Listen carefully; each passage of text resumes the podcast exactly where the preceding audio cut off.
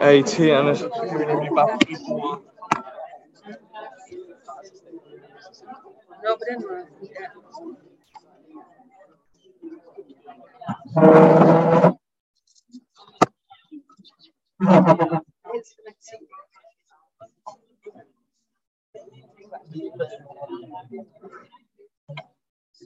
Jeg tror, jeg har også et ekstra kamera. Jeg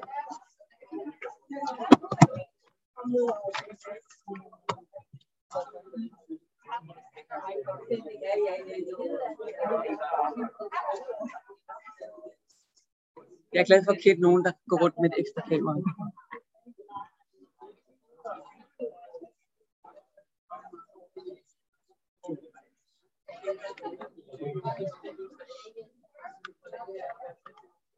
Mm.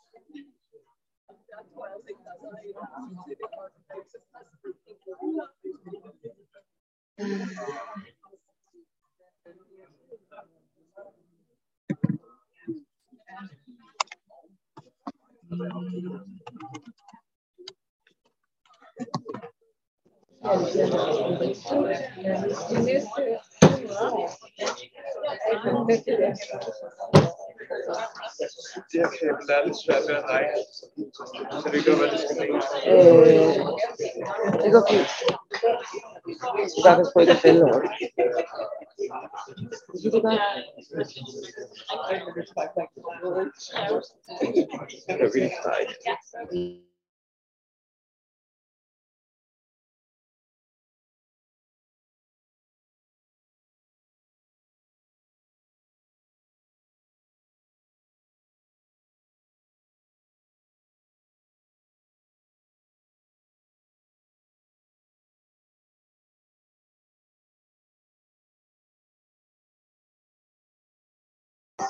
Tak. Jeg er klar. Du er klar. Vi er klar. Så er det bare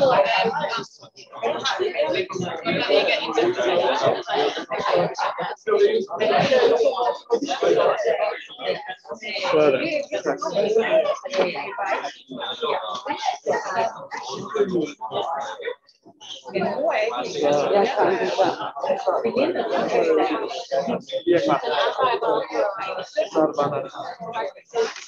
Okay. Two weeks ago, we had our first seminar on the Ukraine crisis.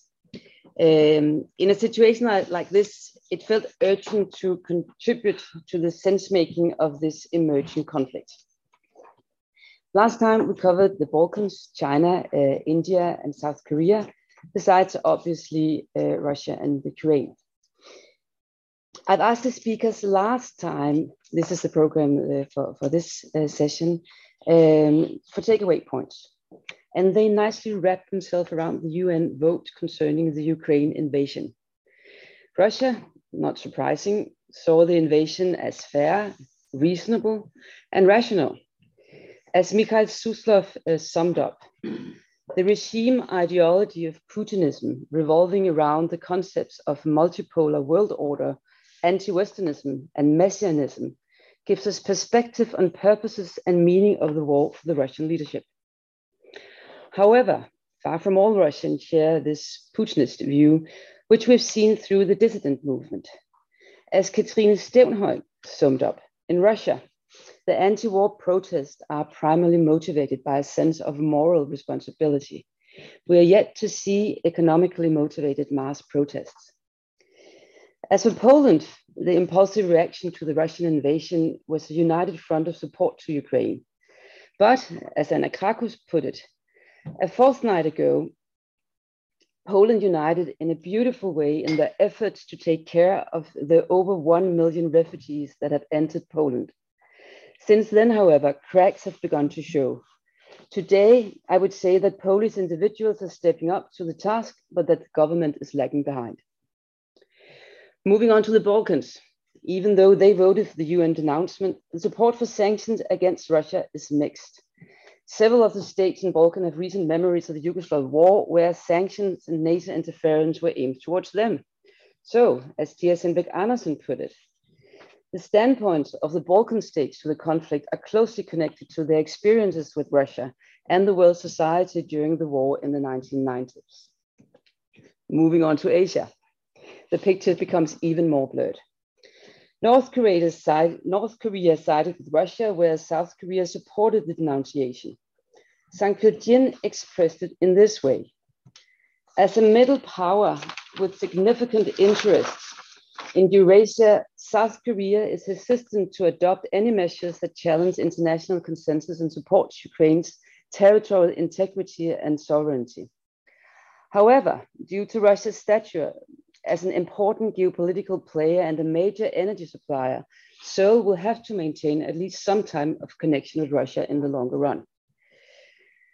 And the two main players in Asia both abstained from the vote. As for China, Iliam Clement Meyer summed it up like this. China's position is hesitant as China's leaders has come to see Russia as an ally in containing US hegemony but the war poses China's principles of international cooperation and is a clear obstacle for the new role as peacemaker in international politics that China strives for. The future position that China will take in the conflict would also depend on the changing domestic political climate. Finally, Ravinder Kaur summed up the resistance seen from India. The conflict has created an unexpected, even paradoxical convergence in Asia as India abstained at the UN vote together with its arch rivals, China and Pakistan. This has not only upended old strategic alliances, but also new formations such as the Indo-Pacific, which were boosted during the COVID-19 pandemic. So Asia is in uncharted waters, dealing with scenarios that could hardly have been foreseen just a few months ago. So brought together, this is not an altogether optimistic view of the crisis. And in the last two weeks, we've only seen a worsening of the conflict and a continuing need for us to, understand the situation. As head of department, I am, as always, grateful to my colleagues at Cross Culture and Regional Studies, who yet again have dropped whatever they were doing, so we were able to put together this seminar in a week. But this time I extend my gratefulness to colleagues from other departments at the Faculty of Humanities, as well as from Africa Studies from the Faculty of Theology, which this time gives us the opportunity to broaden our horizons with views from EU, the Middle East, the African continent, and Latin America. And thanks also to Tippe and Sebastian for organizing it all. And not the least, thanks to the audience for a great interest, not just you here in the audience hall, but also at Zoom. Some practical information each speaker has 10 minutes and we will have all the talks in a row. So please write down your questions. There will be a Q&A session in the end of the program. Most of the talks will be in English, uh, but some will be in Danish, and please feel free to ask your questions in Danish. We will translate if needed. For those of you who are with us online via Zoom, your questions are of course also welcome, but during the Q&A. So please don't use the chat for your questions and please state your name. We do not take questions for anonymous individuals. Let's begin. I'm happy to welcome the first speaker, Tino Rosen, Associate Professor at Cross Cultural and Regional Title, uh, Studies, opening with the title, En realiseret dystopi, litterære bud på, hvad i alverden der foregår i Rusland. Ja, jeg lægger lige bøgerne her, og det foregår på dansk, fordi jeg vil opfordre jer til at læse de her to bøger på dansk. Ja, Rusland, russisk invasion, Putin, russerne, hvad er det egentlig, vi taler om, når vi taler om øh, Rusland? Øh, min hovedpointe her i de her 10 minutter vil være meget, meget enkel. Øh, lad os skelne mellem den russiske stat og den russiske befolkning. Og jeg ved godt, at det er noget, der bliver sagt mange gange i de her tider, men jeg vil gerne have lov at uddybe det i hele 10 minutter, øh, hvordan litteraturen kan hjælpe os med det. Så den russiske befolkning, den russiske stat og ledelse. Øh, til at repræsentere de to sider har jeg medbragt to russiske romaner, som er cirka samtidige. Øh, Slapovskis De er overalt fra 2005, og Sarokins øh, øh, undskyld, Ender Pritsniks dag fra 2006. De er begge to udkommet på dansk i 2009 i min oversættelse. Jeg tjener ikke på, at I øh, køber dem eller læser dem øh, på øh, forlaget Vandkunsten. Men der er altså en parallelitet her. Øh, to cirka samtidige forfatter, Øh, cirka jævnaldrende. Slap, øh, øh Alexej Slapovski er fra 1957, Vladimir Sarokin er fra 1955. Øh, det er to forfattere, som er, var eksperimenterende postmodernister, som i Putin-tiden, og sikkert også påvirket af udviklingen i den tid, Øh, begge er begyndt at skrive mere direkte samfundsengageret litteratur. Øh, hvad er det, litteraturen kan? Den kan jo opfange og levendegøre tendenser i tiden, de menneskelige vilkår, den enkeltes oplevelser og tanker. Alt det, som ikke står i aviser og analyser, men som kan være nok så relevant for vores indsigt. Udover deres ligheder øh, af de her mellem forfatterne, er det to meget forskellige værker. Øh, der er to forskellige perspektiver, øh, grundlæggende i de to romaner, set fra folket, I kan se det på forsiderne nærmest, og set fra herskerne. Øh, en samtidsroman og en dystopi. Og jeg tager dystopien til sidst, så slutter, og det har jeg aftalt med Vera. Ikke for at slutte på den dystre note, men øh, fordi at øh, jeg skal give bolden videre til Vera. Øh, Slapovskis roman, De er alt, hedder egentlig De på russisk, og den indledes øh, de første mange kapitler med et nyt De, som repræsenterer forskellige sociale grupper eller netop nogen syn på de andre. Øh, vi følger hverdagen fra almindelige russers perspektiv. Der er mange perspektiver på livet i nutidens Moskva. Man følger blandt andet en velhavende arkitekt med flere for business, en filosofisk kaukasisk p-vagt, en pensioneret sovjetisk skolelærer, som ikke længere kan orientere sig i det meget forandrede samfund, og paranoid ser han tegn på en besættelse, og frygter at blive arresteret for brud på de nye normer, som han ikke forstår. Og en ung dreng, der drømmer om at flytte fra sin sammenbragte familie og bo helt for sig selv i et idyllisk hus på landet, så han tigger penge for at spare op. Hans mor er kærester med p-vagten, men får en affære med arkitekten. Hans søster, der tjener penge som danser i en klub, får en stalker fra Sikkerhedstjenesten, Hans bror er computernørd og bliver involveret i et netværk af anonyme online-aktivister, som går efter korrupte embedsmænd. Det er, som I måske kan høre, et vildt plot, øh, hvor alle skæbnerne krydses og flettes sammen fra det øjeblik på markedspladsen, hvor arkitekten taber sin håndledstaske med mange penge og vigtige papirer ned i skødet på den tikkende dreng, som stikker af, mens arkitekten sætter efter den mistænkeligt udseende skolelærer pensionist og slår ham ned. Romanen rummer politivold, racisme, korruption, voldtægt, legemord, men også drømme om kærlighed og det gode liv, samtaler om livets mening, ordentlighed, hvor man ikke skulle vente det, uventede alliancer og venskaber mellem umiddelbart meget forskellige mennesker. Pointen øh, i den her roman, eller med min pointe med at have den med, er, at Putin og den øverste politiske magt nævnes slet ikke i bogen. Øh, og det vil jeg sige er meget realistisk, for det afspejler virkeligheden for langt de fleste i Rusland. Putin er groft sagt et vilkår, ikke et valg. En dansk anmelder, da den her øh, udkom, øh, kaldte det en politisk roman uden politikere. Øh, det handler jo i høj grad om, hvordan samfundet er indrettet, hvilke magtforhold, der gør sig gældende, hvilke muligheder den enkelte har, og den har rigtig mange almindelige pointer. Men det er altså livet i Rusland set fra befolkningen, ikke set fra Kreml. Hermed anbefalet, hvis I gerne vil have et indblik i det liv. Det andet liv, set fra Kreml, vil jeg så her øh, lige præsentere den her realiserede dystopi, som jeg kalder den. Her følger vi Rusland øh, i en fremtid, øh, og denne var jo altså skrevet i 2006, en fremtid omkring 2027, Rusland har bygget mure mod vest og syd og isoleret sig fra især Europa. Kina er den stormagt, Rusland orienterer sig imod. Den har den teknologiske, kulturelle overmagt. Den russiske overklasse taler endda kinesisk i den her roman.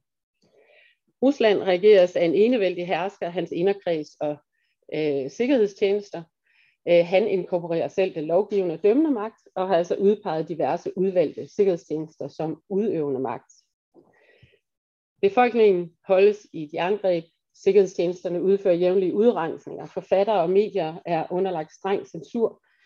Undergrundslitteratur og nyheder udefra kan man kun med meget stor besvær nå via undergrundskanaler.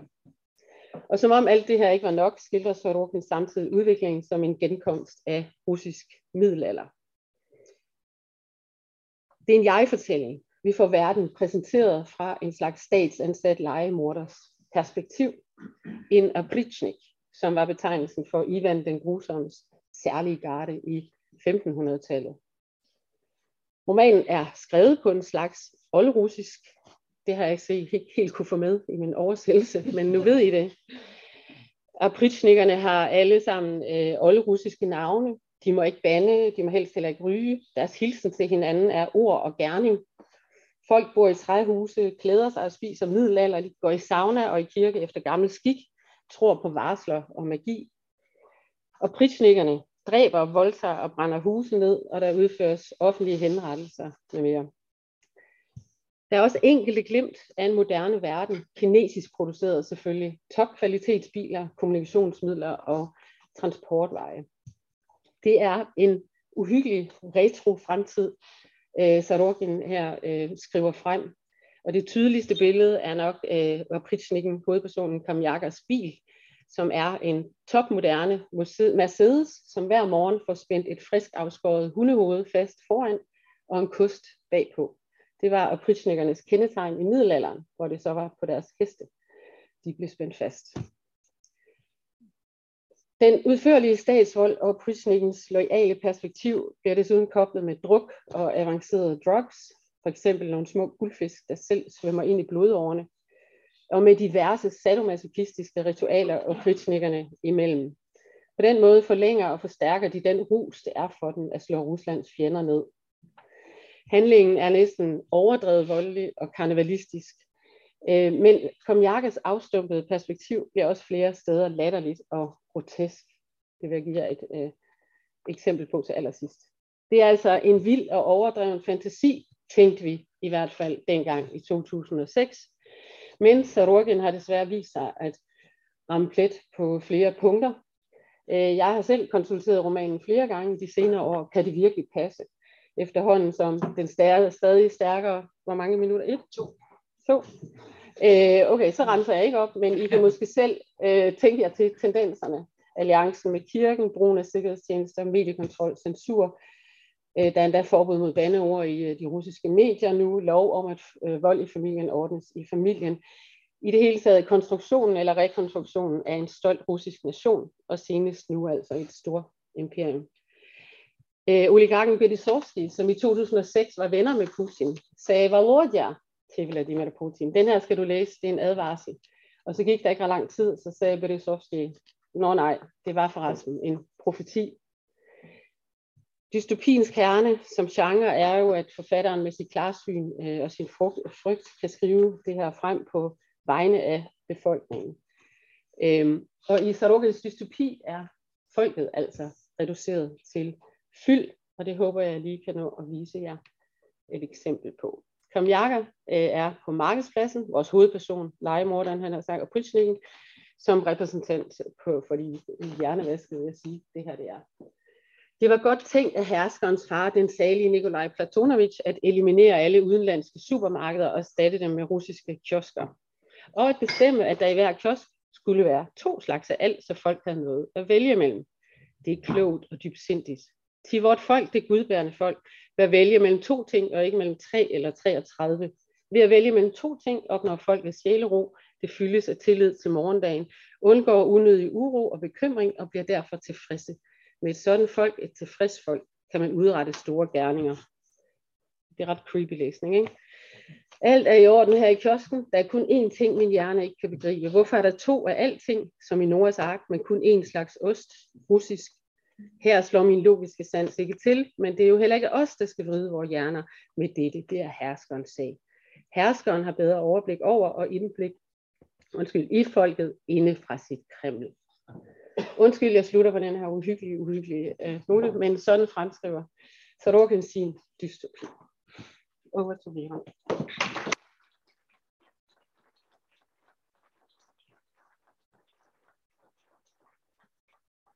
So now moving from the literary world, even though it's quite realistic, and over to the realistic world, even though it's rather surreal. Yes, uh, more kind of ethnographic. Yeah. And to Associate Professor Vera Skvirskaja of Cross Cultural and Regional Studies with Victimhood and Power, the New Languages of War. Thank you. Well, I just want to say thank you to Tina because she really set the perfect scene for the things that I'm going to touch upon uh, also in a very, very schematic uh, way. Um, so I hope to be able to cover three main points, narratives of victimhood, primarily on the Russian side, then how to conceptualize those narratives, where to look for some basic explanations. And I suggest that we should take an anthropological approach and consider the themes of Russian political culture, that actually Tina already mentioned with examples from literature. And finally, I will ask what is the dynamics of Russian political culture right now? So I would like to start uh, with the way in which Ukrainians refer to see Russians today. I mean, since the, or rather since the beginning of the war. And they all, from Odessa to Western Ukraine, talk about the horde, Arda. The word refers to the Mongol Tatar invasion of Kievan Rus in the 13th century. So the desire to combat the horde has united Ukrainians across wide political spectrum, and what is more important, across different cultural orientations, that is to say pro-Russian and pro-Ukrainian segments united against the horde. At the same time, Russians could be seen as saviors, Russian propaganda aside, because in Russian propaganda, Russians are also portrayed as saviors, but for a different cause. So until today, Ukrainians do not give up hope that Russians can save them from this war. There is a shared sentiment that they can do it.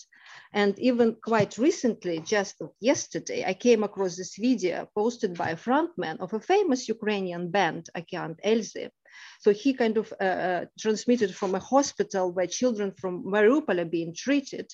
And he appeals to Russian, to ordinary Russian. He said, like, have a look at this. And I didn't want to show you more gruesome images here. So I want you to see this and stop your mad powers.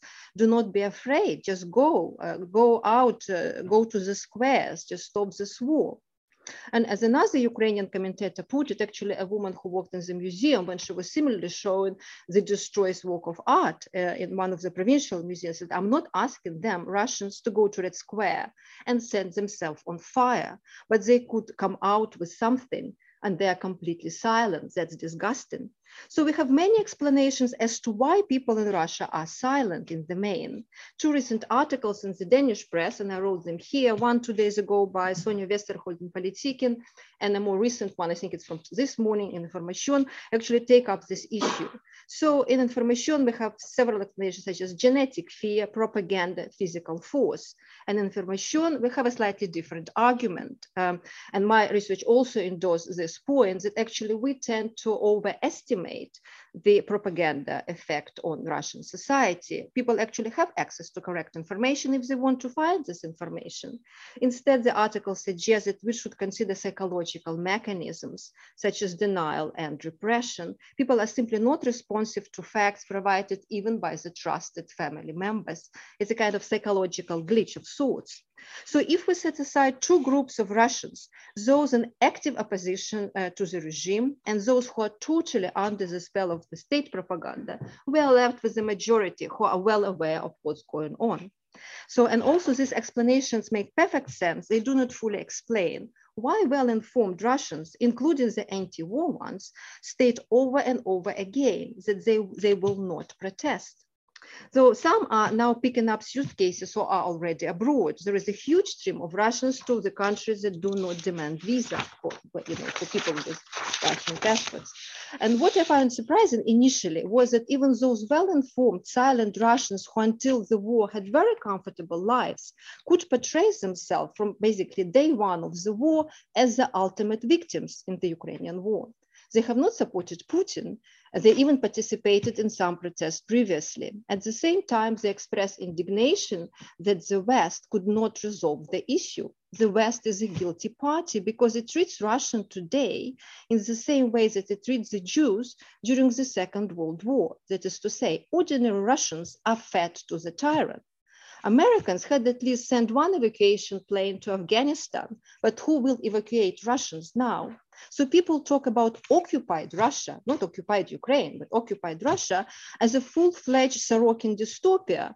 And they're surprised that they kind of overlook it in the making. So many um, express indignation uh, at the sanctions. Why, how could it possibly help Ukraine if I suffer here in Russia? Putin and his company should suffer, but not me. And most importantly, Russians are the ones who are robbed of their future today. Ukrainians, they have the future, they will rebuild, the world will help them. But what about us? And it was noticeable, I have to mention it, that my interlocutors didn't consider the death of Ukrainians as part of the equation at all. They were the ultimate victims of war because in contrast to Ukrainians, nobody would really recognize them as such. They have to get used to it now. They have to get used now to a new image. And I quote, every Arab is a terrorist, every Jew drinks children's blood, and now every Russian is a war criminal. So here lies the clue why these people are silent. It's not just fear, propaganda, negation, and so on. It's an earnest belief that they are individually have nothing to do with it. So a question of collect, collective guilt and collective responsibility and symbolic politics is something else, and I don't have time to touch upon that. I'm talking about individual personal feelings and experiences. So just like in Soviet times, as German historian Hellbeck put it, critical thought was neither absent nor a form of resistance, and it's exactly what we witness today. So a broader explanation could be found in a traditional theme in Russian political culture uh, that also uh, Tina has mentioned, characterized by a single stance for or against uh, the power, власть, власти.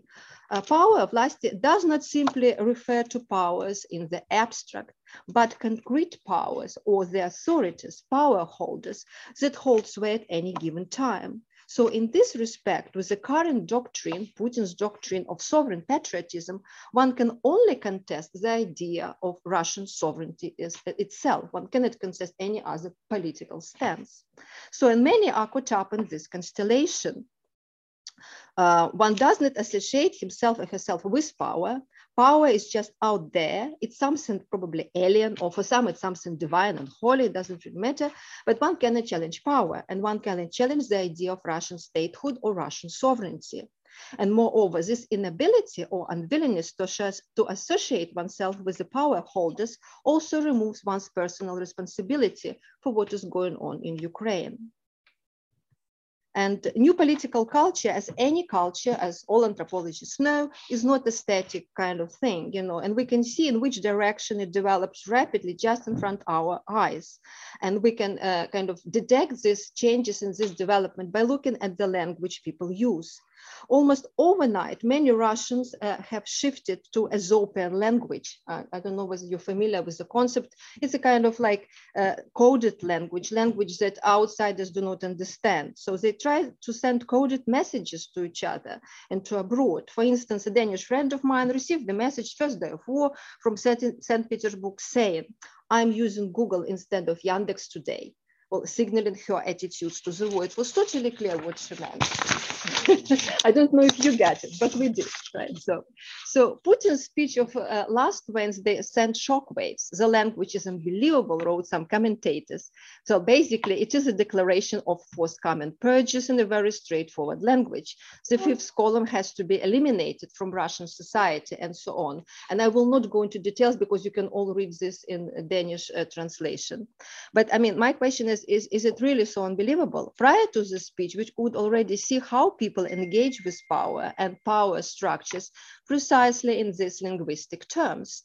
For example, if we look, I just mentioned some uh, documents here, if we look at um, okay, rector support letter, uh, or if you look at letter by the Association of Anthropologists and Ethnologists of Russia, and it's a very painful letter for me because I'm an anthropologist, and those people, people on the picture, actually my colleagues that I know very well, some are Siberianists and they're westernized scholars. So they use this very specific language, and I have to kind of quote it because they say like Putin made this very difficult decision, maybe the most difficult decision in his life, and he suffered a lot to make it. You know, выстраданное решение. You know, it's it's like that's the language that rectors use and anthropologists of international repute use. And anthropologists in particular, they say that, you know, people who are not citizens of Russia or Russian citizens who, do, who work abroad can, do not have a right to make any sweeping assessment of the actions of the Russian leadership. And because we all know who they're talking about, we know who those people are. So it's kind of traitors are already indicated, traitors are already on the list. Um, Okay, uh, so uh, just kind of to cut uh, some bits to make it uh, shorter, what is pronounced in this different document is a type of language used. This is not formulaic or meaningless wooden деревянный язык language of late socialism that didn't really attract hearts, so to speak. Uh, this is a grotesque and personalized language of the 30s all the way to the 50s. This is a language of Stalinism and impending Gulag. It has elements of intimacy and compassion, like we suffer with Putin, Putin suffer for us, and so on, and also political vigilance vigilance. So this very last slide is that um, even though uh, there is a recognition that Russia might be approaching kind of its neo-Stalinist moment, Ukrainians have difficulty accepting Russian narrative of victimhood. It's seen as a ploy to shift focus from Russians who simply want peace to actually death and uh, destruction in Ukraine from the kind of dead children in Mariupol because it's much easier to deal with. And to conclude, I just would like to say, I mean, I think everybody understands what this uh, illustrates. This was a recent uh, kind of case of protest that was hailed as a heroic act uh, by the West and in Russia and all possible media. But that's actually how uh, some Ukrainians see it, that it's just kind of like a way to get away with, the, with this kind of guilt. So to conclude, the clashes between two models of victimhood are being played out globally and have already engaged not only two diaspora or two group of migrants and refugees, Russians and Ukrainians, but also their host societies, including Denmark. And you will see it probably very soon in press as well. So given the scale of current migrations, we might have to watch out these clashes closely.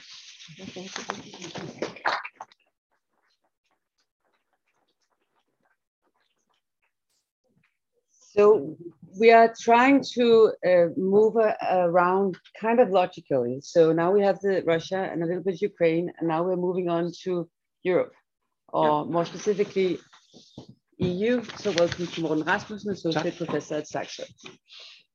Tak for invitationen. Jeg har ikke nogen PowerPoint, og jeg har skrevet det på dansk. Jeg var lidt i tvivl om det skulle engelsk eller dansk, så nu er jeg for en gang skyld valgt at sige noget på dansk her. Ofte så er det jo engelske debatter. Så jeg er blevet bedt om at sige noget om øh, Europa og krigen i Ukraine, og 10 minutter er jo ikke så lang tid, så jeg vil forsøge at fatte mig i korthed og give et øh, meget generelt overblik. Øh, jeg vil dog meget gerne uddybe min analyse, hvis, når vi når til diskussion. Først vil jeg forsøge at forklare, hvad det er for en slags europæisk orden, der har domineret kontinentet siden den kolde krigs afslutning. Det er en orden, som Angela Merkel meget præcist har kaldt en europæisk fredszone, som reaktion på den første russiske aggression mod Ukraine i 2014. Og som Ruslands nuværende politik er et forsøg på at omstyre det til fordel for et Europa delt i interessesfære. Dernæst vil jeg diskutere drivkræfterne bag den geografiske ekspansion af den europæiske orden, og kort berøre, i hvilken grad ekspansionen har forklaret, kan forklare Ruslands politik øh, siden 2014. Endelig vil jeg se på, i hvilket omfang den europæiske orden er under omkalfatring. Vi har oplevet en uhørt acceleration af historien i de sidste uger, og der er meget, der tyder på, at især EU er under fundamental forandring.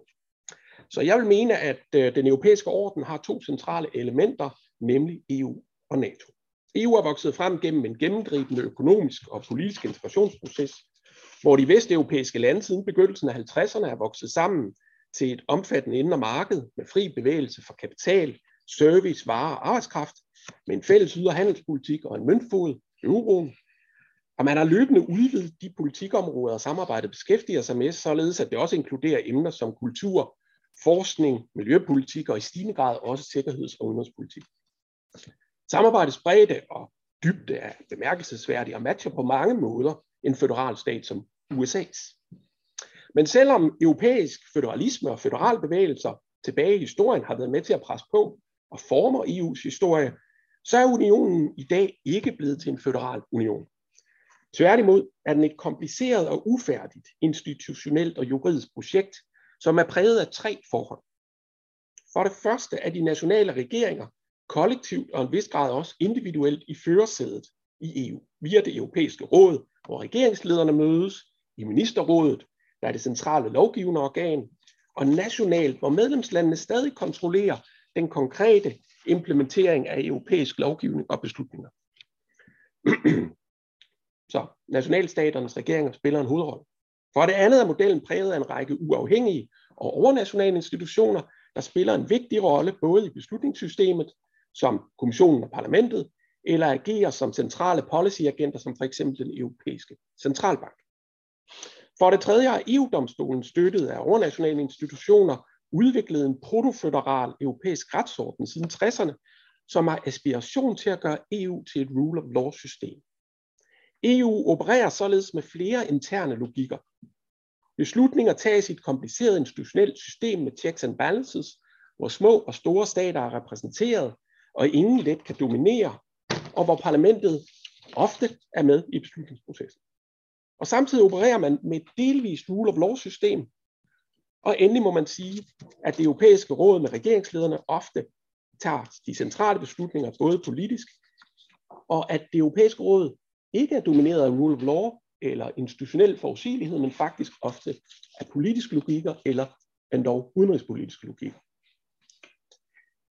EU har således skabt en europæisk orden internt, hvor små og store lande løser konflikter med hinanden i faste institutionelle rammer, og hvor små lande er sikret både repræsentation og altid sidder med ved møderne.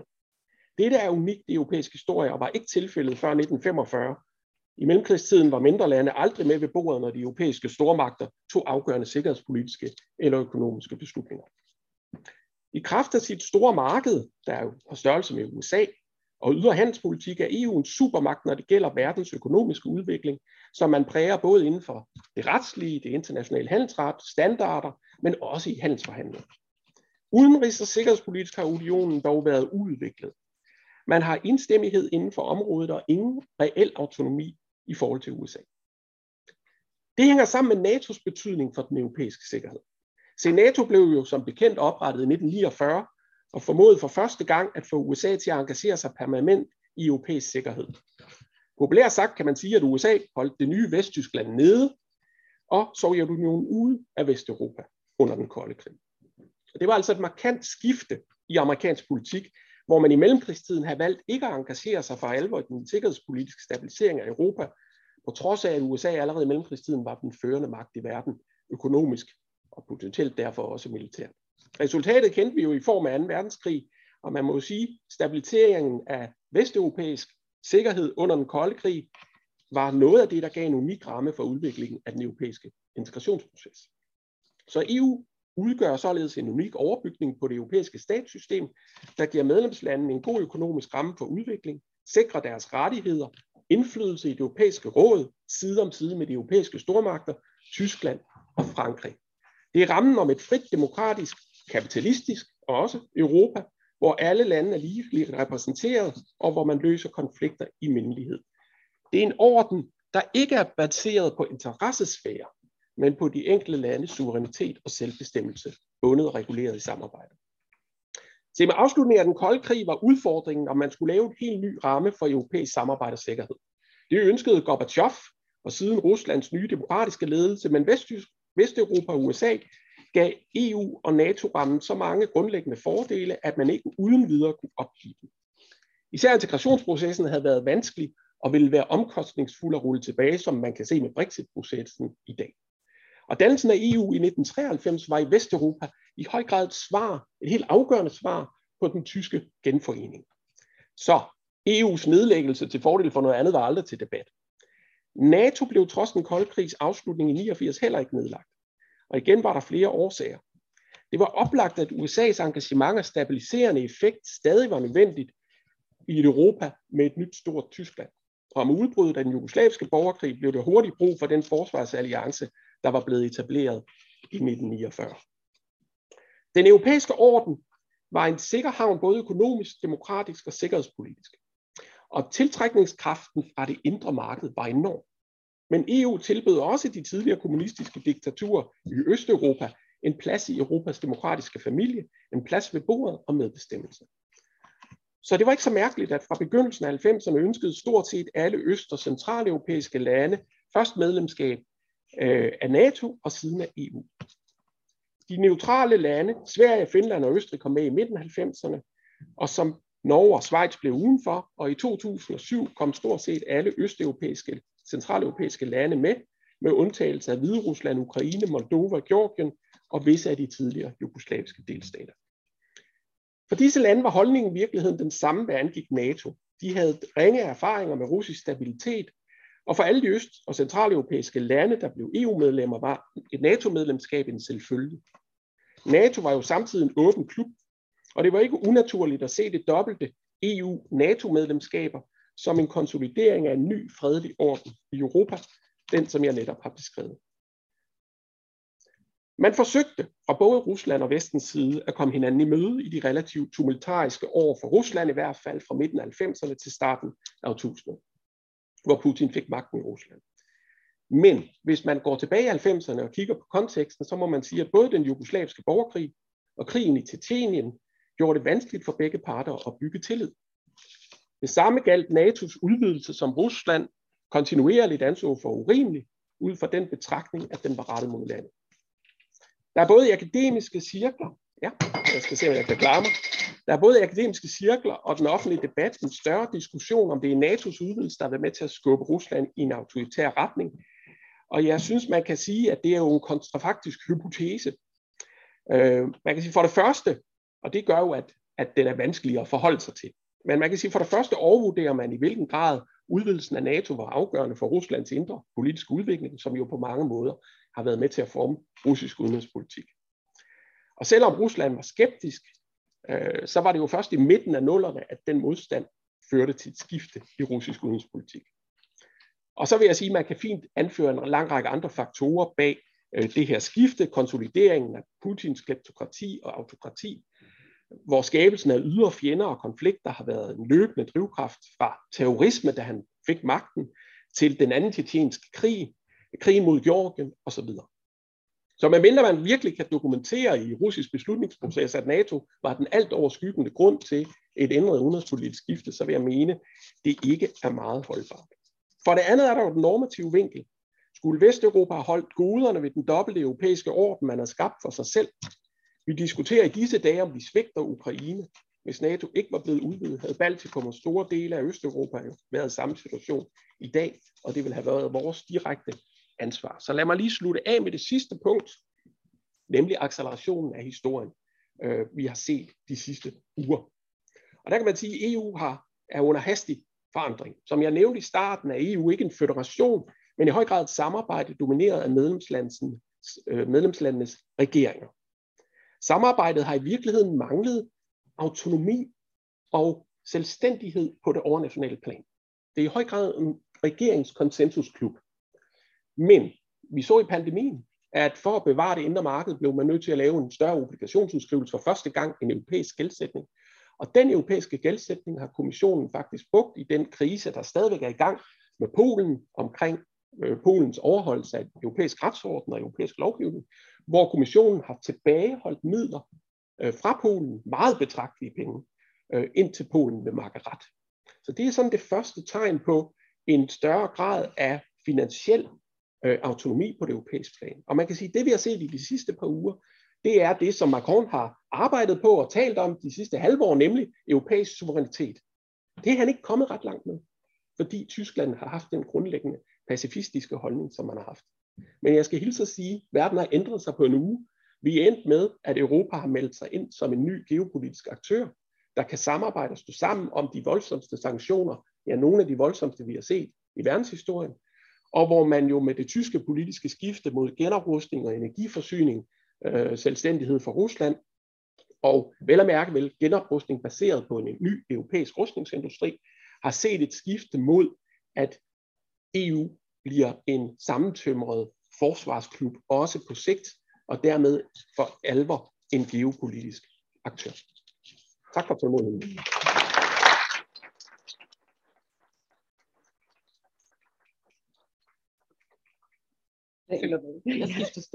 Thank you so much. And I'm not using much time for introduction, especially because Fanar Haddad, who is an assistant tenure track professor at Cross Cultural and Regional Study, has such a clear title, The Youth from the Middle East. Good afternoon, everyone. Uh, thanks for coming, and apologies I can't do this in Danish, but here goes. Uh, so I'll say a few quick words about what the crisis means for the Middle East and how the Middle East is reacting to it. Um, the war in Ukraine is creating opportunities and risks uh, from a Middle Eastern perspective. Much depends on how the conflict is going to play out and, crucially, how protracted this conflict is going to end up being. But there is actually quite a lot of potential for the Middle East to, for once, benefit from other people's conflicts rather than the other way around. Now, a fairly obvious area in which the Middle East stands to gain is in energy. This war has underlined the need for Europe to reduce its energy dependency on Russia, which is a significant dependency. We're talking in the region of about a, a fifth of Europe's um, oil and gas needs are imported from Russia.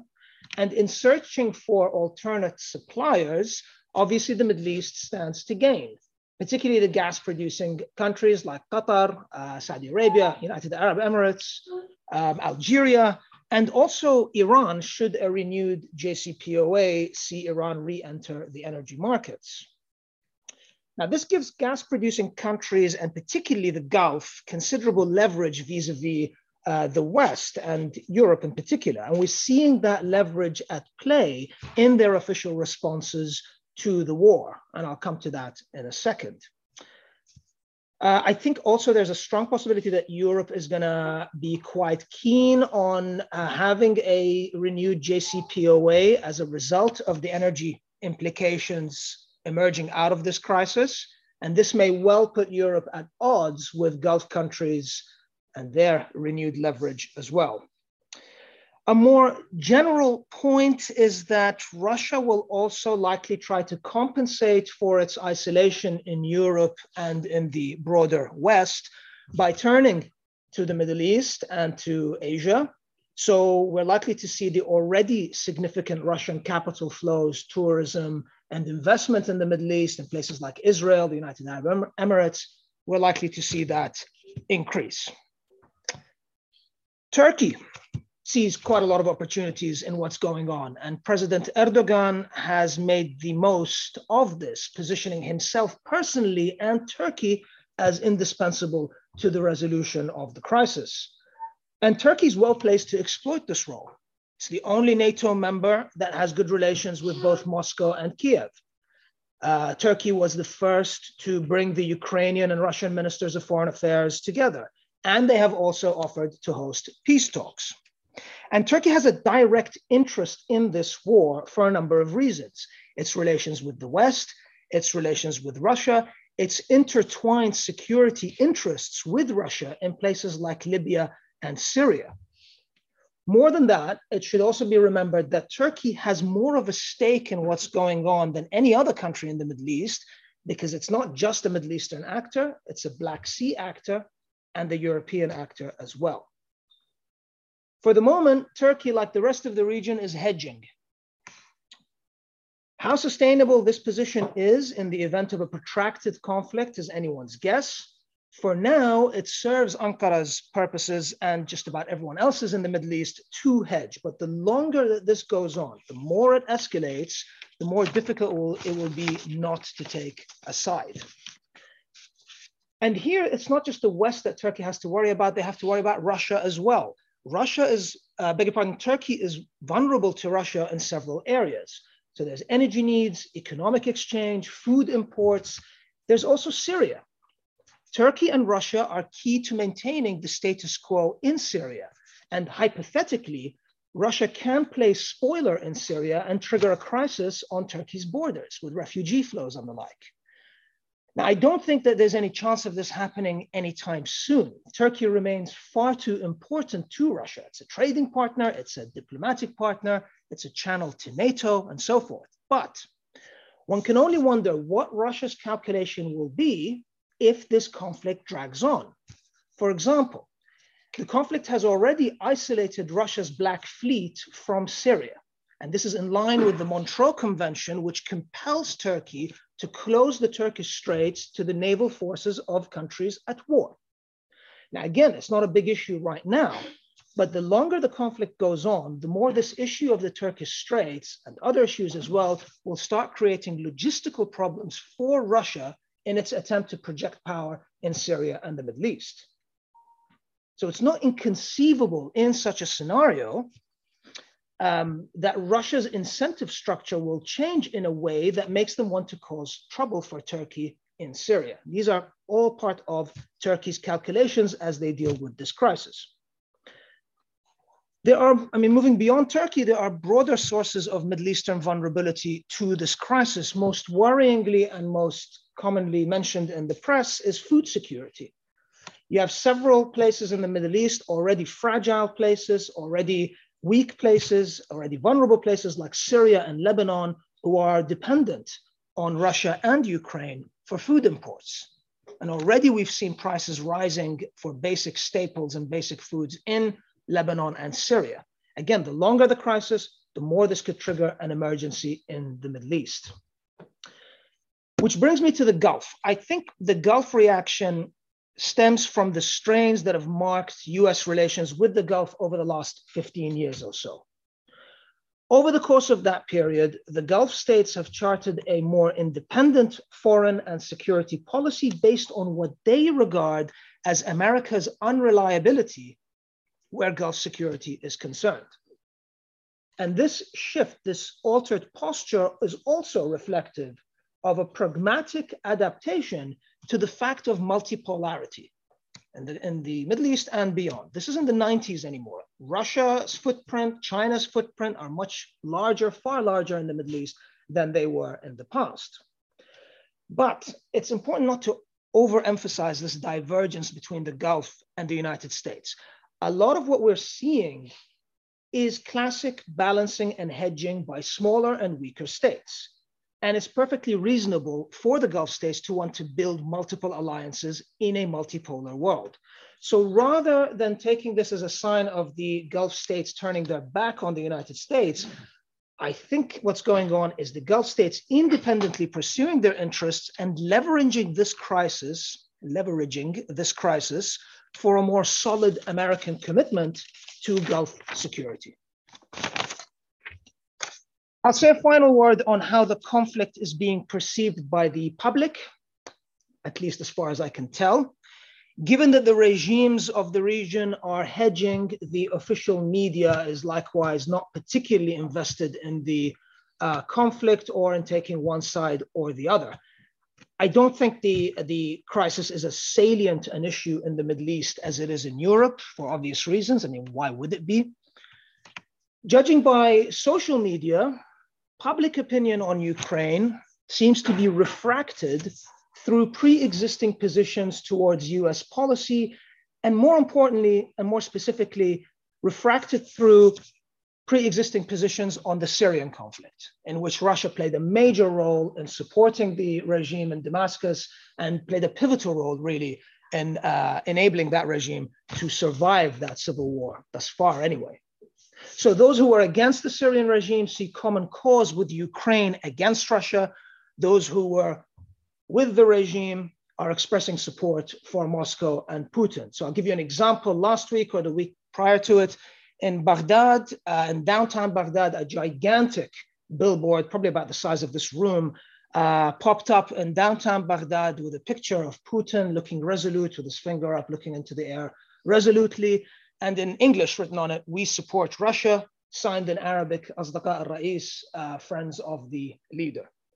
Now, it was taken down within two, three hours, but that was in all likelihood the work of Shia paramilitary groups in Iraq who played a very active role in the Syrian civil war and who look at Putin and Russia um, as an inspiration for an anti-American stance and as an ally as well. But the most common theme I've seen on Arabic social media, and I'm going to end on this, is that of the hypocrisy of the West. So the sympathy for and identification with the victims of Ukraine, which is very admirable, is contrasted against the dehumanization and callous disregard for the victims of Syria, Iraq, Yemen, Palestine, so the list goes on. Now, of course, Middle East audiences are not surprised by this hypocrisy, but it has seldom been so vividly and unashamedly on display. And that's the theme that I'm noticing most on social media with regards to the Ukraine crisis. I'll leave it there.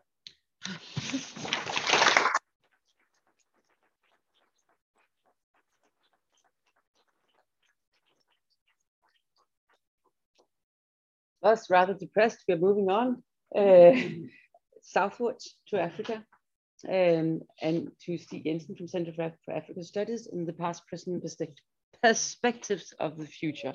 Ja, tak skal du have. Øh, jeg har været lidt småskitoren, så jeg har lavet powerpointen på engelsk, men jeg taler på dansk, fordi jeg taler meget hurtigere på dansk, og jeg har en ambition om at holde mig under de 10 minutter, ikke? fordi vi er langt bagud.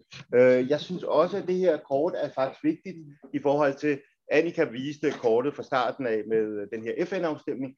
Jeg har taget det fra Afrika, og øh, det jeg synes, der er vigtigt, når vi snakker om Afrika, det er, at det er meget, meget svært at snakke om et samlet Afrika. Det er ekstremt diverst, og derfor er det selvfølgelig vanskeligt for mig at tale om 50 lande nu her. Ikke? Så derfor så laver jeg nogle små shortcuts, og det jeg i hvert fald synes er vigtigt, det er det der lidt farvestrålende kort.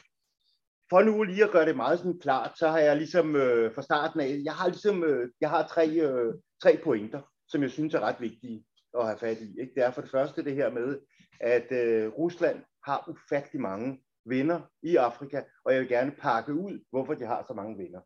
Så synes jeg også, at det er vigtigt at være opmærksom på, fordi måske er det det, vi er på vej ind i, det er, at den her kolde krig, som vi jo kender fra fortiden, den var utrolig varm i Afrika.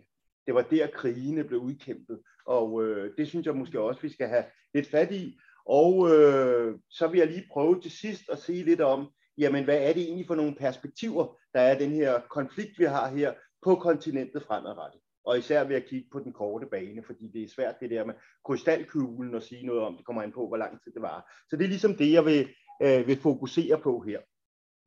For ligesom at forstå det der, det der varme venskab, som der er mellem en række afrikanske ledere, øh, afrikanske intellektuelle folk på kontinentet, så skal vi være opmærksom på, at øh, Rusland allerede i FN-regi øh, i 50'erne og i de andre internationale regi al, i 50'erne og 60'erne sagde, at vi må simpelthen have gang i afkolonialisering. De talte sådan set afrikanernes sag. Det er noget, man husker. Historie er ekstremt vigtigt i Afrika. Øh, så skal man også være opmærksom på, at socialisme var ekstremt attraktivt på mange af de her øh, ledere, aktivister i Afrika. Hvorfor var det det? Øh, et, øh, det var noget andet end øh, kapitalismen, som, øh, som, som de her kolonimagter stod for. Det var en alternativ ideologi. Øh, den ideologi øh, var også rigtig mange af de her afrikanske lande, øh, ledere, unge ledere og aktivister ekspo, øh, eksponeret for øh, i deres uddannelsesforløb, som kunne foregå enten øh, i lande i Østblokken, men også hos sig selv, hvor socialisme på det her tidspunkt, snakker vi om 50'erne, 60'erne og sådan noget lignende, det var virkelig et vigtigt element på curriculummet. Øh, så derfor, hvad det nu det hedder, så, øh, så var det vigtigt, og man kan sige, Lenins øh, imperialisme-teori var virkelig noget, som, øh, som mange øh, hvad det hedder, afrikanske ledere koblede op på. Øh, så skal man vide, at, som jeg også sagde før, det her med uddannelse, at hvad det Rusland de, og de andre lande i Østblokken, de tilbød en masse uddannelse øh, til afrikanere, og øh, det vil sige, at øh, der på en eller anden måde blev bygget en relation her på det her tidspunkt. Og så skal man heller ikke overse det her med det militære. Altså der er ingen tvivl om, at, øh, at revolutionære grupper øh, i Afrika øh, fik rigtig meget støtte fra Rusland, øh, andre i Østblokken, også Kina for den sags skyld, og øh, Rusland støttede også øh, forskellige stater. Så. Og så skal man jo også være opmærksom på, at der faktisk er en masse eksport øh, fra Rusland øh, øh, og Østblokken, som også havde en betydning på kontinentet for Afrika. Hvis vi tager det der med den kolde krig, så skal man jo sige, at det, der, det vi sådan set så der, det var rigtig, rigtig mange stedfortræderkrige på kontinentet. Øh, stedfortræderkrige, som primært var borgerkrige. Det var ikke mellem lande, men det var inden for landene. Et af de, et af de mange eksempler, som jeg synes for os ligesom at illustrere omfanget af det, nu skal man altid tale i Afrika, det skal man altid tage med, øh, med en utrolig forsigtighed. Men øh, Angola, der estimeres det, at 500.000 dræbt. i den her krig her. Og det var fri, primært en kamp mellem øst og vest. Så vi skal bare være opmærksom på, at det var en vigtig del af det her, og vi skal også være opmærksom på, at det, som både øst og vest havde interesse i, det var ligesom også at destabilisere øh, en række af de her øh, nationer, som koblede op på den ene eller den anden af de her øh, store magter på det her tidspunkt her. Så det var virkelig noget, der betød noget på kontinentet. Det betød også noget på kontinentet i slutningen af den kolde krig, at vi sådan skiftede fra den bipolære verden til den unipolære verden. Og især alle de her problemstillinger, vi så i forbindelse med strukturtilpasningsprogrammer og den der underminering af suverænitet, som mange afrikanske lande oplevede på det tidspunkt. det er også noget, som har gjort både en kritik af Vesten, men også en øh, sympati for andre aktører. Nu kommer der en PowerPoint, der er alt for meget på, det må jeg meget undskylde, øh, men øh, nu tænker jeg, nu kommer jeg her på humaniora, og så skal jeg også have nogle tal. Øh, nej, men øh, det jeg synes, der er vigtigt at være opmærksom på, det er, at Putin har faktisk opprioriteret relationerne til Afrika. Øh, og øh, det startede allerede med et besøg øh, for mere end 15 år siden, men man kan sige, efter Ukraine-krisen, så lærte øh, russerne øh, af, øh, eller efter, undskyld, efter annekteringen af Krim, så lærte russerne, at vi må nok gøre lidt ligesom kineserne gjorde efter den himmelske fredsplads, begynde at diversificere. Og så var det ret oplagt at få et tættere samarbejde med Afrika. Og det har jo betydet en massiv øh, eksport og massiv udviklingsrelationer mellem afrikanske lande og Rusland her inden for de sidste fem år. Det skal vi bare være opmærksom på, at der er virkelig sket noget der. Og Rusland har også diversificeret på en række områder. Det vil jeg ikke komme så meget ind i, men noget af det, jeg synes, der er enormt spændende øh, i den nye, det er, at øh, nogen snakker om den her Wagner-gruppe, som er de her speciale enheder her. Og det nye interessante, det er, hvor man kan sige, at Rusland traditionelt er set som dem, der, der, der støtter den revolutionære kamp. Øh, det kan være frihedskæmper eller E- eller styre med den rigtige ideologi, så kan man sige, med Wagner-gruppen her, så har man faktisk støttet eliter i Afrika med militær støtte for, at de skal holde sig til magten. Og det synes jeg egentlig er en ret spændende ny ting, der, der er sket her i de seneste år. Hvis vi ligesom øh, prøver at kigge lidt i krystalkuglen, og det er jo sådan noget, som vi ikke kan, fordi vi kan jo ikke gætte. Men øh, det, jeg synes, vi skal være opmærksom på, det er, at, øh, at Rusland og Ukraine er store eksportører af hvede. Og øh, Afrika som kontinent er stor importør af de her ting her. Så det vi jo godt kan forvente, det er sådan set, at øh, der vil være nogle leverancer, der ikke kommer, og efterfølgende vil være nogle priser, der stiger. Det samme kan man sige omkring energipriser. Der er selvfølgelig også olieproducerende lande, få af dem i Afrika, men de fleste, det vil ramme sindssygt hårdt. Vi ser simpelthen ind i en, i en recession, og her skal vi tænke på, at de afrikanske lande under covid-krisen, jamen så var det sådan set ikke en sundhedskrise der, det var primært en økonomisk og en politisk krise. Så det her med, at der kommer en yderligere økonomisk krise, er noget, som kommer til at udfordre de her nationalstater. Øh, og det, det, skal vi, det skal vi bare se ind i, og så skal jeg også være opmærksom på, at det, der sandsynligvis vil ske, det er også, at Øst og Vest vil sådan set nedskalere deres aktiviteter i, i Afrika, og det vil give plads for nye øh, aktører øh, på kontinentet. Jeg tror, jeg har brugt min tid. Ah, du er faktisk... Og, øh, nej, jeg ved godt, det var for hurtigt. Men øh, jeg vil bare sige til jer, hvis I gerne vil have pakket det mere ud, så har jeg skrevet en artikel til den her lejlighed på Global Nyt. Jeg skal nok her i pausen, så skriver jeg lige op, hvad det er for en, så kan I selv downloade den. Der står, der er, der står meget om det her, så er interessant. Tak fordi jeg måtte komme.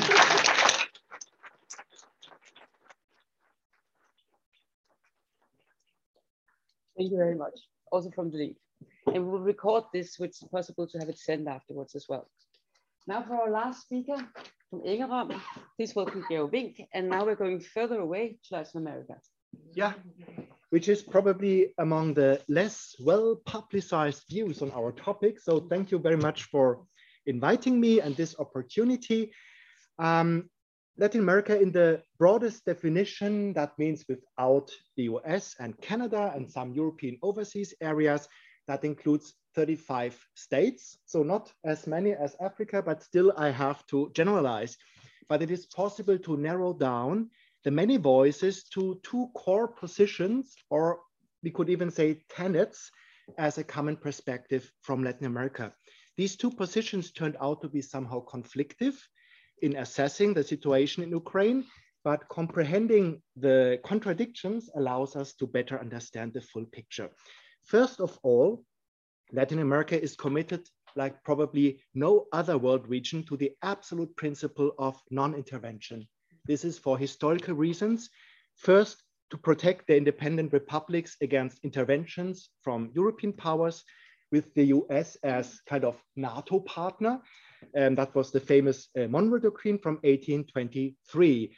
And in this sense, we have to understand when the Colombian Uh, Minister of Foreign Affairs calls the war a nostalgic colonialism, right? That is on that blueprint.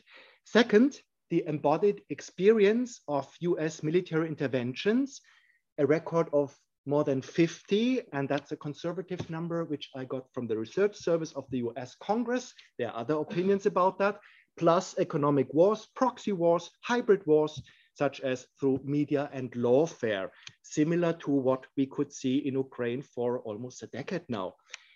All um, or few Latin American countries do not have in the collective memory at least one regime change with participation of the US, the last one in Bolivia in 2019. The existence of Panama is a case in point. The US uh, created, supported a separatist movement, which then gained independence from Colombia in 1903, and then they could build the channel dictating their conditions, Oniswaki Malipons. And I mean, you can just uh, substitute Panama with Donbas and then you understand the Latin American uh, mindset. Uh, third, the Latin American countries are among the oldest nation states and republics, not kingdoms, not empires, nation states in the world. They were created in the early 19th century based on administrative units with mostly stable national borders since then. Few exceptions, of course, the northern border with the US and some pioneer frontiers, but all that was settled long before the First World War. So they all have extremely high internal diversity, regional, ethnic, racial, social, some even turned recently into plurinational states. And their state reason has been to conciliate between the different groups, or at least to pretend to do so. Um, so Woodrow Wilson's paradigm of self-determination during World War I, each nation their own state and not just a state, has never had any relevance and consequently, Latin America has little awareness and empathy for the fluctuating and emerging borders in Middle and Eastern Europe. It's a continent without relevant separatist movements, except for Puerto Rico and a little bit in Chile. And any conflict of interest is negotiated naturally within the frame of the national borders, the nation state. For these historical reasons, the principle of non-intervention, originally a defense strategy against US expansionism, turned into the basic pillar of international relations since at least the late 19th century. In the Montevideo Convention from 1933, which is the basic document, we can read the territory of a state is inviolable and may not be object of military occupation nor of other measures of force imposed by another state directly or indirectly or for any motive whatever, even temporarily. All this happens and uh, uh, in, in Ukraine, obviously. This so-called Republican internationalism implies a very restricted jus ad bellum, including humanitarian intervention and responsibility to protect. And these tools are reserved for cases of complete exhaustion of diplomatic means and of course only acceptable if fully covered by UN mandate. Sometimes non-interventionist statements are interpreted as veiled agreement, but that's a problem, a problem of translation. Um, this has been Latin America's position in all recent interventions, Yugoslavia, Iraq, Afghanistan, Libya, Syria, and of course it has been the position regarding Ukraine too. In the Security Council, Brazil and Mexico as non-permanent members uh, gave their support the UN resolution from March uh, 2nd, which deplored in the strongest terms the aggression was signed by almost all except Cuba, Bolivia, Nicaragua, and El Salvador, who abstained, right? Venezuela couldn't vote because uh, they have the voting rights suspended because of unpaid fees, right? And um, um, yeah, this brings me to the second uh, uh, important point, Latin America has been striving, at least during the last two decades, for a multipolar world order.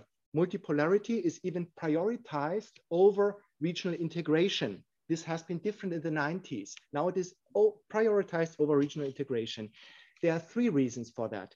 Philosophically, for feeling part of the West, but not being recognized as such, which fueled the identification as part of the rest, first neutral, and then as more and more self-confident part of the global South with concrete new alliances, just like BRICS uh, in 2011. Geopolitically for the awareness of the risk of any hegemony, which goes across the political spectrum. There are sympathies for a Russian anti-Western stance, both from the anti-Americanist, anti-capitalist Latin American left and the traditional right for believing that Russia defends traditional values against postmodernity or sometimes even against modernity, right? Um, and this, uh, the third, economically, that's also very important. Uh, despite Russia not being an important trading partner, Russia is really quite far away. If Russia is relevant for a Latin American country, then for Brazil, but both exports and imports, the value amounts to uh, around $2 billion, which is uh, like the trade Russia has with Sweden, like Germany trades 10 times more. Ukraine is even less important. Uh, the trade between Brazil, for example, and uh, Ukraine is like the one with Norway, and Brazil is 40 times, has 40 times more inhabitants, right? Um, but the point is that not Western means also China. And China is the biggest investor and for many countries, the most important export market in Latin America. For example, Brazil exports three times more in value to China than to the US. Um, almost half of uh, Brazil's export value goes to China actually. And it's also quite important in the, very important indeed in the case of, of Chile, less important in the case of NAFTA member Mexico, of course.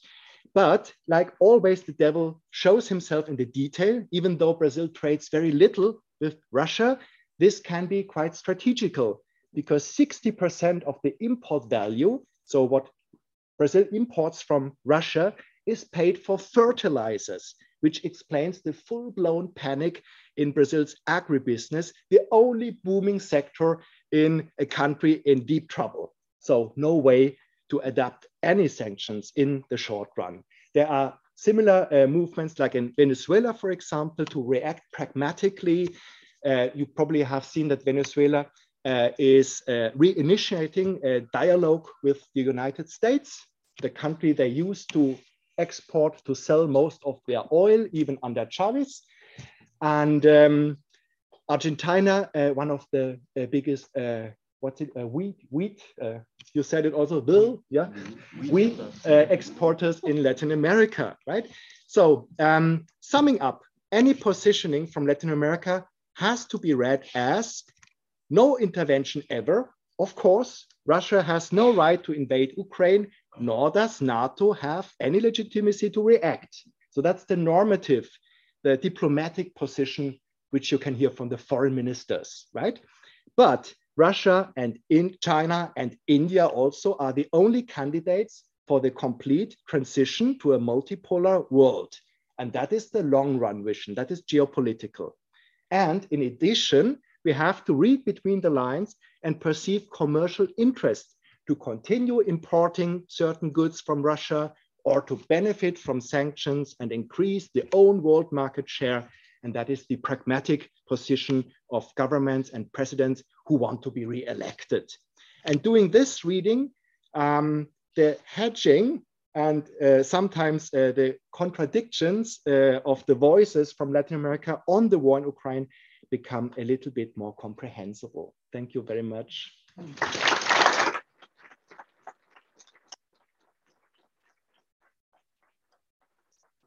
Thank you to all of you. We will take a short break, five minutes, get some air, and then be back for a Q&A session.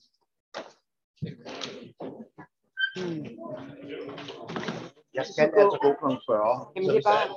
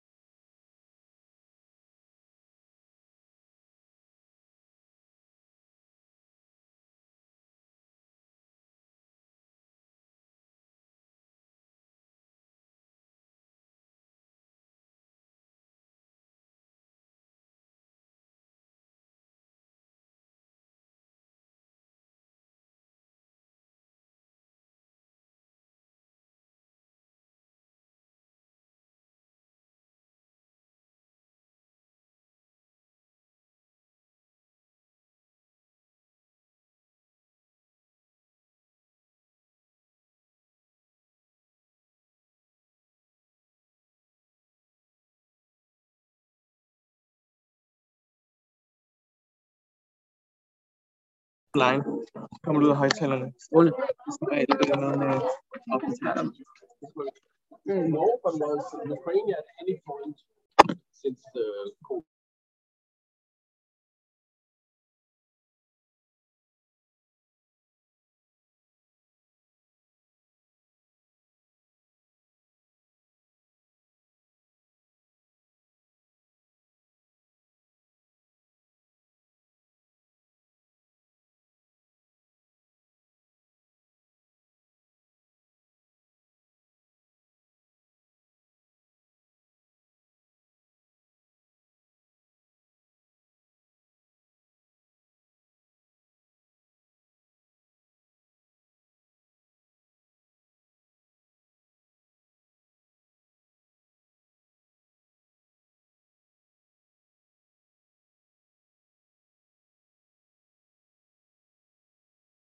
But it was just to make it, you know,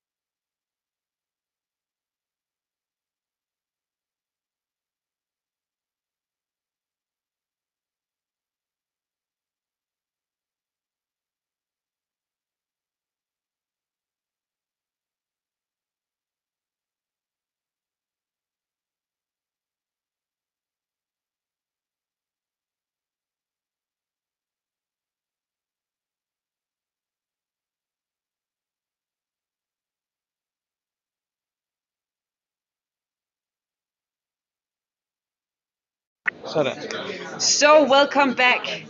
And I have to say, uh, if you have some questions regarding Steve's uh, talk about Africa, because Steve has to leave, then we'll start with those ones.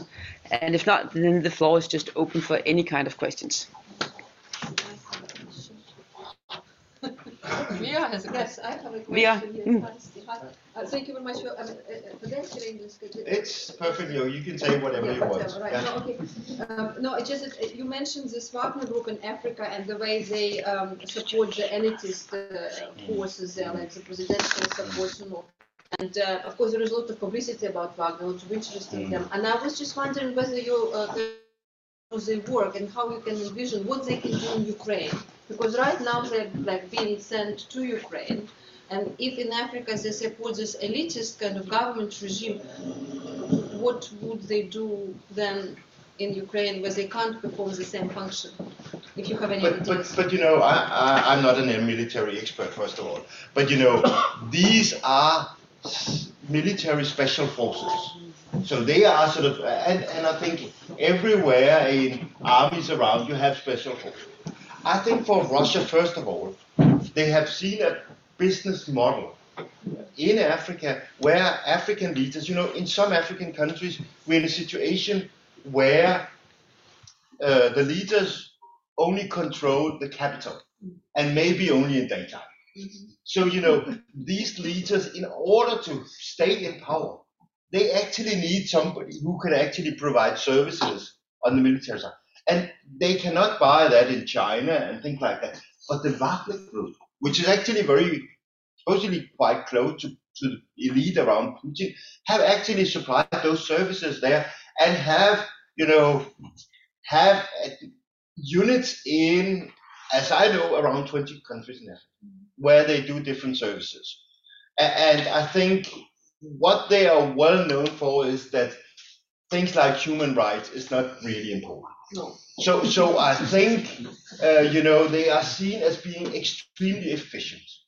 And I think, you know, the, the reason why, you know, Russia are considering to take some of those into Ukraine is because they're very efficient. Right. And they're very efficient in those kinds of wars where you are getting very close to the enemy. So, so I think that's one of the reasons, and I think they could do a lot of damage because they're really experienced in these things here from activities in a number of African countries. So there will be not a problem for an African country to let those units go to. Definitely, definitely. Uh, but it's hard for me to say how many people are there, but there are many. There are many people because they are in so many African countries. And of course, in some areas, they are crucial. If you take Central African Republic, they are crucial for the president there and the whole diamond production that they are there. They, they might not be as crucial for Sudan, uh, for the for the government there, but they might be nice to have access to gold for for Russia. Also, they might keep them there. You know, that they are they're different stories in different areas, but they seemingly they're very good at their job, and they get a lot of training on the continent.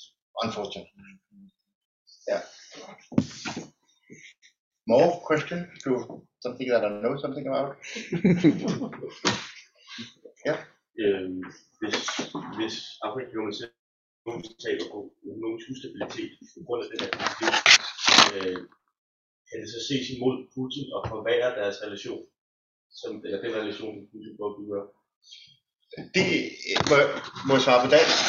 Øh, det, øh, det tror jeg ikke nødvendigvis. Altså, det man skal være opmærksom på omkring det økonomiske, det er sådan set, at det er den eneste grund, vil jeg sige, til, at mange afrikanske lande, de stemte med, med EU her. Vi skal tænke på, at der var et EU-Afrikan-unions øh, topmøde for mindre end tre uger siden. Der stillede EU 1000 milliarder kroner op for de afrikanske lande. Så de ved udmærket godt, de afrikanske lande, at man sparker ikke en tegnedreng i røven. Altså det her, det er simpelthen en mulighed for at få nogle penge. Men, men de er så trætte i Afrika af den måde, hvor vi øh, gennem strukturtilpasningsprogrammer, samarbejdsprogrammer, underminerer deres, deres suverænitet. Vores krav om god regeringsførelse, menneskerettigheder og alle de der ting, bliver jo set af de afrikanske ledere som med til at underminere deres selvstændighed.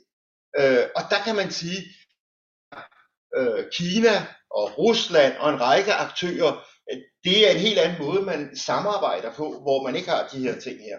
Og jeg vil bare sige, Rusland har så meget i banken på grund af historien. Ikke? Så, øh, og, og, og som der også blev sagt, det der med, med gødning, ikke? nu fik jeg ikke kun, nu fik jeg sagt det der med, hvad de importerer af, af, af hvede og sådan noget. Vi skal bare vide, at Rusland er den største eksportør af gødning i verden. Ikke? Og den er også enormt vigtig i Afrika. Så der er mange vitale ting, som, øh, som Rusland kan levere her. Øh, og jeg tror ikke, at krigen øh, for de fleste, krigen i Ukraine, for de fleste afrikanske lande har den helt store, altså har en helt store betydning. Hvis jeg skal være sådan virkelig benhård.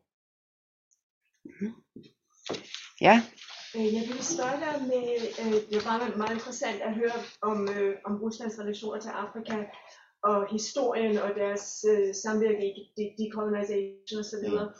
Øhm, tror du, bare som ekspert i Afrika, at Ruslands programmatiske antiracisme, altså deres nationale diskurs af at være imod racismen i det hele taget, har haft en effekt i relationerne med Afrika, eller tror du, at det er mere sådan geopolitisk og økonomisk? Fordi jeg ved, der er jo mange, der, har, der kigger på Ruslands historie, eller Sovjets, Sovjets historie af antiracisme meget kynisk og siger, ja, altså hvad er det for noget antiracisme, det er ikke særlig interessant, det tror vi ikke på. Men, men jeg er interesseret i, om, du, om det er noget, som har haft en betydning i Afrika. Øh, det der, det mener jeg faktisk ikke. Jeg mener faktisk lige, bare, lige omvendt faktisk. Ikke? De folk, jeg har talt med, øh, som, har været, som er blevet uddannet i Rusland, de fortæller om, hvordan de bliver set ned på og bliver regnet som sådan en anden rangsborg. Det er ikke lige så stemt som i Kina, vel? Men, øh, men, men stadigvæk, så er der slet ikke øh, den del af det. Det er ikke det, er ikke det der er. Men, men jeg tror, det ideolog, eller jeg ved, det ideologiske betyder rigtig, rigtig meget af det her. Ikke? Det her med, at, øh, at hvad det nu hedder, Rusland bliver på en eller anden måde for mange set som sådan moderlandet for socialisme. Ikke? Og socialisme igen som det der alternativ til kapitalisme, som også har nogle, nogle andre positive ting omkring byråkratimodel, som faktisk passer rigtig godt i en afrikansk kontekst. Det er mange af de ting, der rent faktisk betyder noget for dem, og så at de har trænet dem. Ikke? Altså at de har været, øh, da de var guerillasoldater og sådan noget lignende, det husker man. Ikke? Ligesom da Robert Mugabe kom til, til, til Danmark i, i midten af 80'erne og sådan noget lignende, og kommer ind til Folketinget, og KB Andersen tager imod, så går han lige forbi, fordi han skal hen og sige tak til, til Tvind, fordi det var dem, der hjalp dem under, under den borgerkrig, der var dernede. Ikke? Så, så det er vigtigt at være opmærksom på, at det her det er noget, som folk husker. Og der er en enorm loyalitet omkring de ting. mm. Jeg beklager, at jeg bliver nødt til at gå, men øh, tak fordi jeg måtte være med.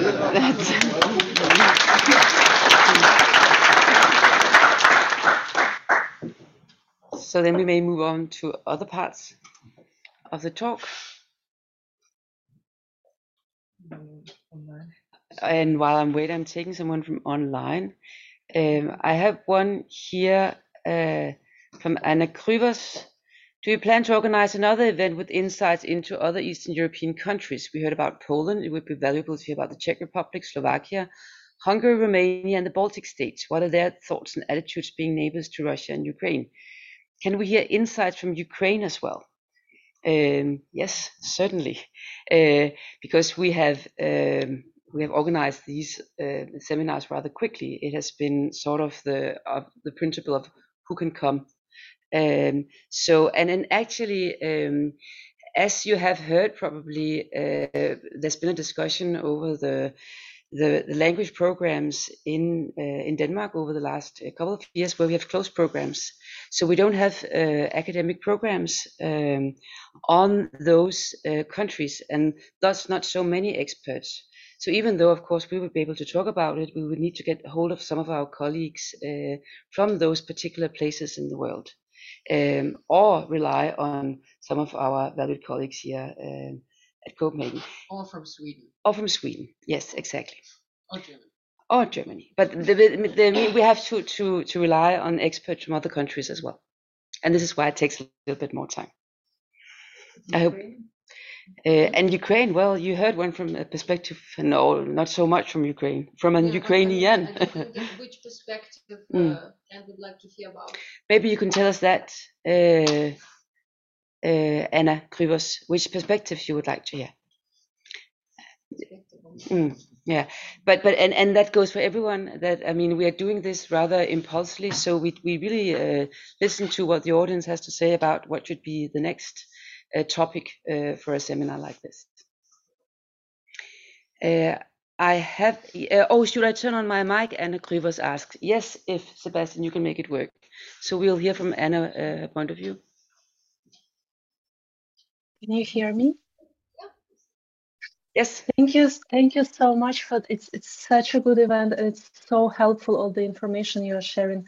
I think when I mentioned perspectives, I guess I would really love to hear more about um, uh, Associate Professor Vera research and because she touched upon this uh, language of war and I'm just curious to hear more like studies, like more from that perspective also more of um, analysis maybe of Ukrainian media, Ukrainian um, social discourse. And it would be so great if you uh, indeed manage in the future to invite maybe some guests for your colleagues from other countries. It's, it will be such a valuable uh, information. Thank you so much. Thank you, Anna. Okay, I have another question from uh, the room from Sergei Kostrikov. Uh, I can see it's a question for the organizers, but Sergei, would you please turn on your mic? Yes, uh, thank you for this opportunity and thank you so much all the presenters for your presentations. As Anna already told, I think it's really, really valuable. So actually my question would be a bit similar to Anna's because uh, I also wanted to ask you if you're considering perhaps also contacting some uh, scientists, uh, social studies scientists uh, who are now in Ukraine, um, who are actually, I know, um, many of them are willing to come out and speak. Like, for example, in Aarhus University, there was an event where they have like this online connection um, with one of the uh, scientists in Kiev Museum. Mm-hmm. So, yeah, that would be my question. Well, but the answer is somewhat like, thank you for, for the input. It's duly noted. That sounds like a great idea. Let's plan to do that. If you, you have some, some names you would like to see, just write them in the chat. Then we'll, um, you know, we'll take on the lead uh, afterwards. So thank you for the question. Thanks. And from the audience? Uh, I'm just wondering if the geographical uh, position of the Patriarch of Constantinople is affecting the relationship between Turkey and Russia in this uh, very uh, complex situation with Ukraine and Turkey's uh, hesitation to actually uh, make a sort of put it on, make a move, or if it would have an effect in the relationship between Turkey and Russia if Turkey sort of went much more uh, against Russia when the head of the Orthodox Church is located in Istanbul. I'm sorry if that's a very uh, very niche question. But oh, I. Turkey, you can start. Uh, I can Turkey, continue. Orthodox Church. Okay, starting on with the Orthodox Church. Uh, um, the, the Constantinople Patriarch is very small, and one of the reasons why it's very small is that, that Erdogan has have and his predecessors have had quite a hostile politics among uh, towards um, other believers. So I would not say that uh, that Erdogan would take into consideration the Constantinople point of view uh, to to Russia. But having said that. Uh, this is another way to follow uh, the crisis, uh, to look at the Orthodox churches and see how they're doing. Uh, as many of you will know, the, the Patriarch of the Russian Orthodox Church has, has um, put his vote very clearly into Putin's war. Uh, but this has raised criticism uh, from many of the other Orthodox churches. and also, before this crisis started, the, the Constantinople Patriarch acknowledged the, the independent Ukrainian Autocephalous uh, Orthodox Church. Uh, and this has provoked a strife within the Orthodox Church where some, the minority of the churches, have supported Constantinople, and others, the majority, has either, like the UN, abstained or, in this case, supported um, uh, the Russian Patriarchate.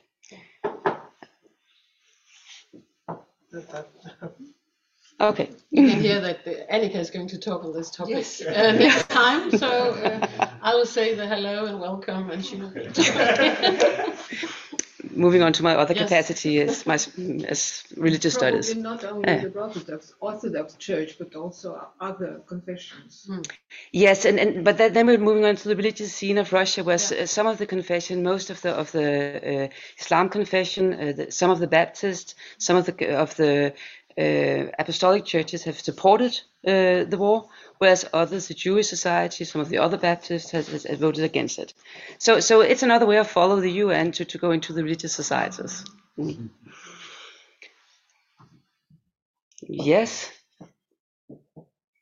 Yes. Um, this is maybe a pretty niche question as well, but I think it's to be for you. So, uh, one thing that's been glaringly obvious since the beginning of the conflict to me is the difference between the response uh, to a conflict like you know, the one in Yemen between Saudi Arabia and Yemen. And has there been any response from like embattled, uh, like the Yemenite, for example, about the, the conflict in Ukraine? Like, uh, is there something to say about that angle? Uh, I can't speak to uh, Yemeni, uh, I, haven't, I don't follow Yemen that closely, to be honest with you, but certainly there is. Yeah. Particularly because the aggressor is seen as the same aggressor. It's Russia, usually was, although with the support of the Syrian regime, but there's a lot of resentment against Russia's role in Syria. Uh, and that's a recurring theme uh, with regards to the Syrian conflict, that all the sympathy for Ukraine, none of which was extended to us. So it Mhm. goes back to the politics of victimhood. Uh, that's, a, as I said, a theme that's being played up quite a lot. Yeah. And it's not just, I mean, then there's the broader point, which then includes Yemen, right? Uh, as I said in my talk, that there's a very glaring discrepancy in how Ukraine has been uh, viewed and framed, and how similar or even far worse tragedies have been viewed and framed by the same European powers uh, when it's in Africa or in uh, the Middle East or elsewhere. It's close to disgusting. Very, it's a very salient uh, topic on, on uh, social media right now. Yeah. Mhm. We do have time for one final question before we head on to the weekend. I see a hand down there. I, I don't want to, uh, to, to speak too much, but I just wanted to, I'm just thinking since we have all these people in the room, um, Malton, you were speaking up for a kind of new EU kind of coming into its own. But it seems like, I mean, Steve just left, but it seems like we're hearing from the rest of the world that it's kind of like neutral or kind of pro-Russia. And that seems to speak to the whole BRIC model. And so I'm just wondering if you're in the room, it would just be interesting to hear you talk about, you know, what, I mean, is this now going to be this kind of clash of civilizations? And like Putin says, Europe is going to go down in flames along with the US. And it's really going to be the whole, all the other regions of the world, or it's going to be two opposed regions? Because that's sort of, I think, a little bit what I'm hearing. But you're experts in the room, and so maybe you could say what you think. A quick round. Yeah, I can say something uh, quickly. Um, I think um, you can say I think still the, the large majority in the UN actually did support the Western coalition uh, on the uh, Russian aggression against Ukraine, right? Uh, in the big assembly when they voted about it. But one thing is to vote about it. Another thing is to participate in economic sanctions because they go two ways. So you may actually participate, but then you will sacrifice your own economy in certain ways, like the EU has done uh, most significantly, right? Uh, so obviously, many states would not do the second part. They may vote in the UN uh, in favor of it, and that's it.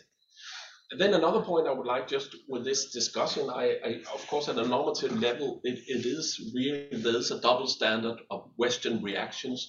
Uh, let's say the forgotten wars across the world, from Congo to Yemen, and in particular Yemen, where the U.S. and Britain has even kind of funded the war and helped with with the equipment and and the, and the armory, uh, of course, is very it's very negative. But one thing we should understand, of course, that is one of the the sources of the big response to the Ukrainian war is, of course, this is in fact, it's not a faraway war. This is a direct attack on the European order with which we benefit, which we live in.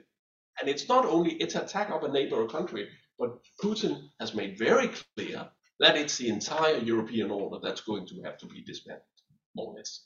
So therefore, this is a So there's a reason why we feel strongly about it, right? It is a direct attack on us. Mm. Input from the other parts of the world?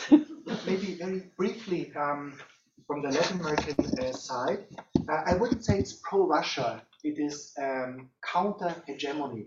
That's the main point.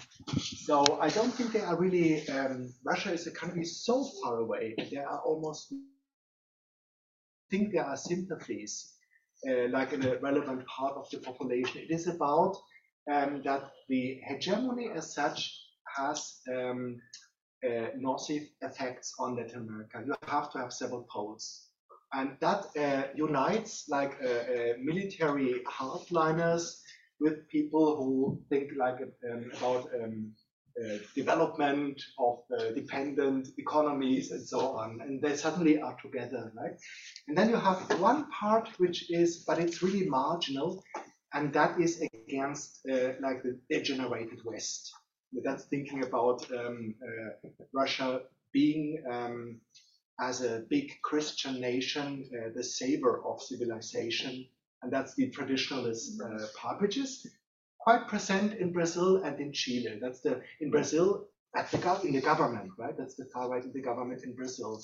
So that explains a bit why Bolsonaro is at the same time um, uh, maintaining his friendship with uh, Putin because they are actually very similar in, in, the vision they have, and at the same time, uh, of course, um, obeying to um, uh, uh what, what the West says, right? For now, you get the final word. Super quick. Uh, yeah, absolutely. I mean, I, I think judging by what everything's been said and thinking about the last couple of weeks, it is remarkable that most countries seem to prefer the hedging uh, option rather than a sort of Cold War style global polarization. Um, and speaking of the Cold War, I can't remember who wrote this, but recently someone was arguing that this might be a moment to re, uh, for a rebirth of the non-alignment movement. Uh, the winds seem to be blowing in that direction rather than in uh, the West or Russia being able to find ready-made client states. Uh, they're really struggling. Particularly, I think the Gulf example. Historically, the Gulf the Gulf states would be states that the U.S. would be able to count on um, to toe the line even even there, that's not been the case. Mm. Oh, and very finally, back to Russia mm-hmm. and the Ukraine and Vera. Mm-hmm. Oh, no, I just wanted kind of to look at it from a very kind of kind of grassroots I'm an anthropologist. I don't have kind of global vision. And if I understood correctly, Steve said in the case of Africa that 90% uh, kind of, of, of fertilizers, grilling, yes, mm-hmm. comes from Russia, right?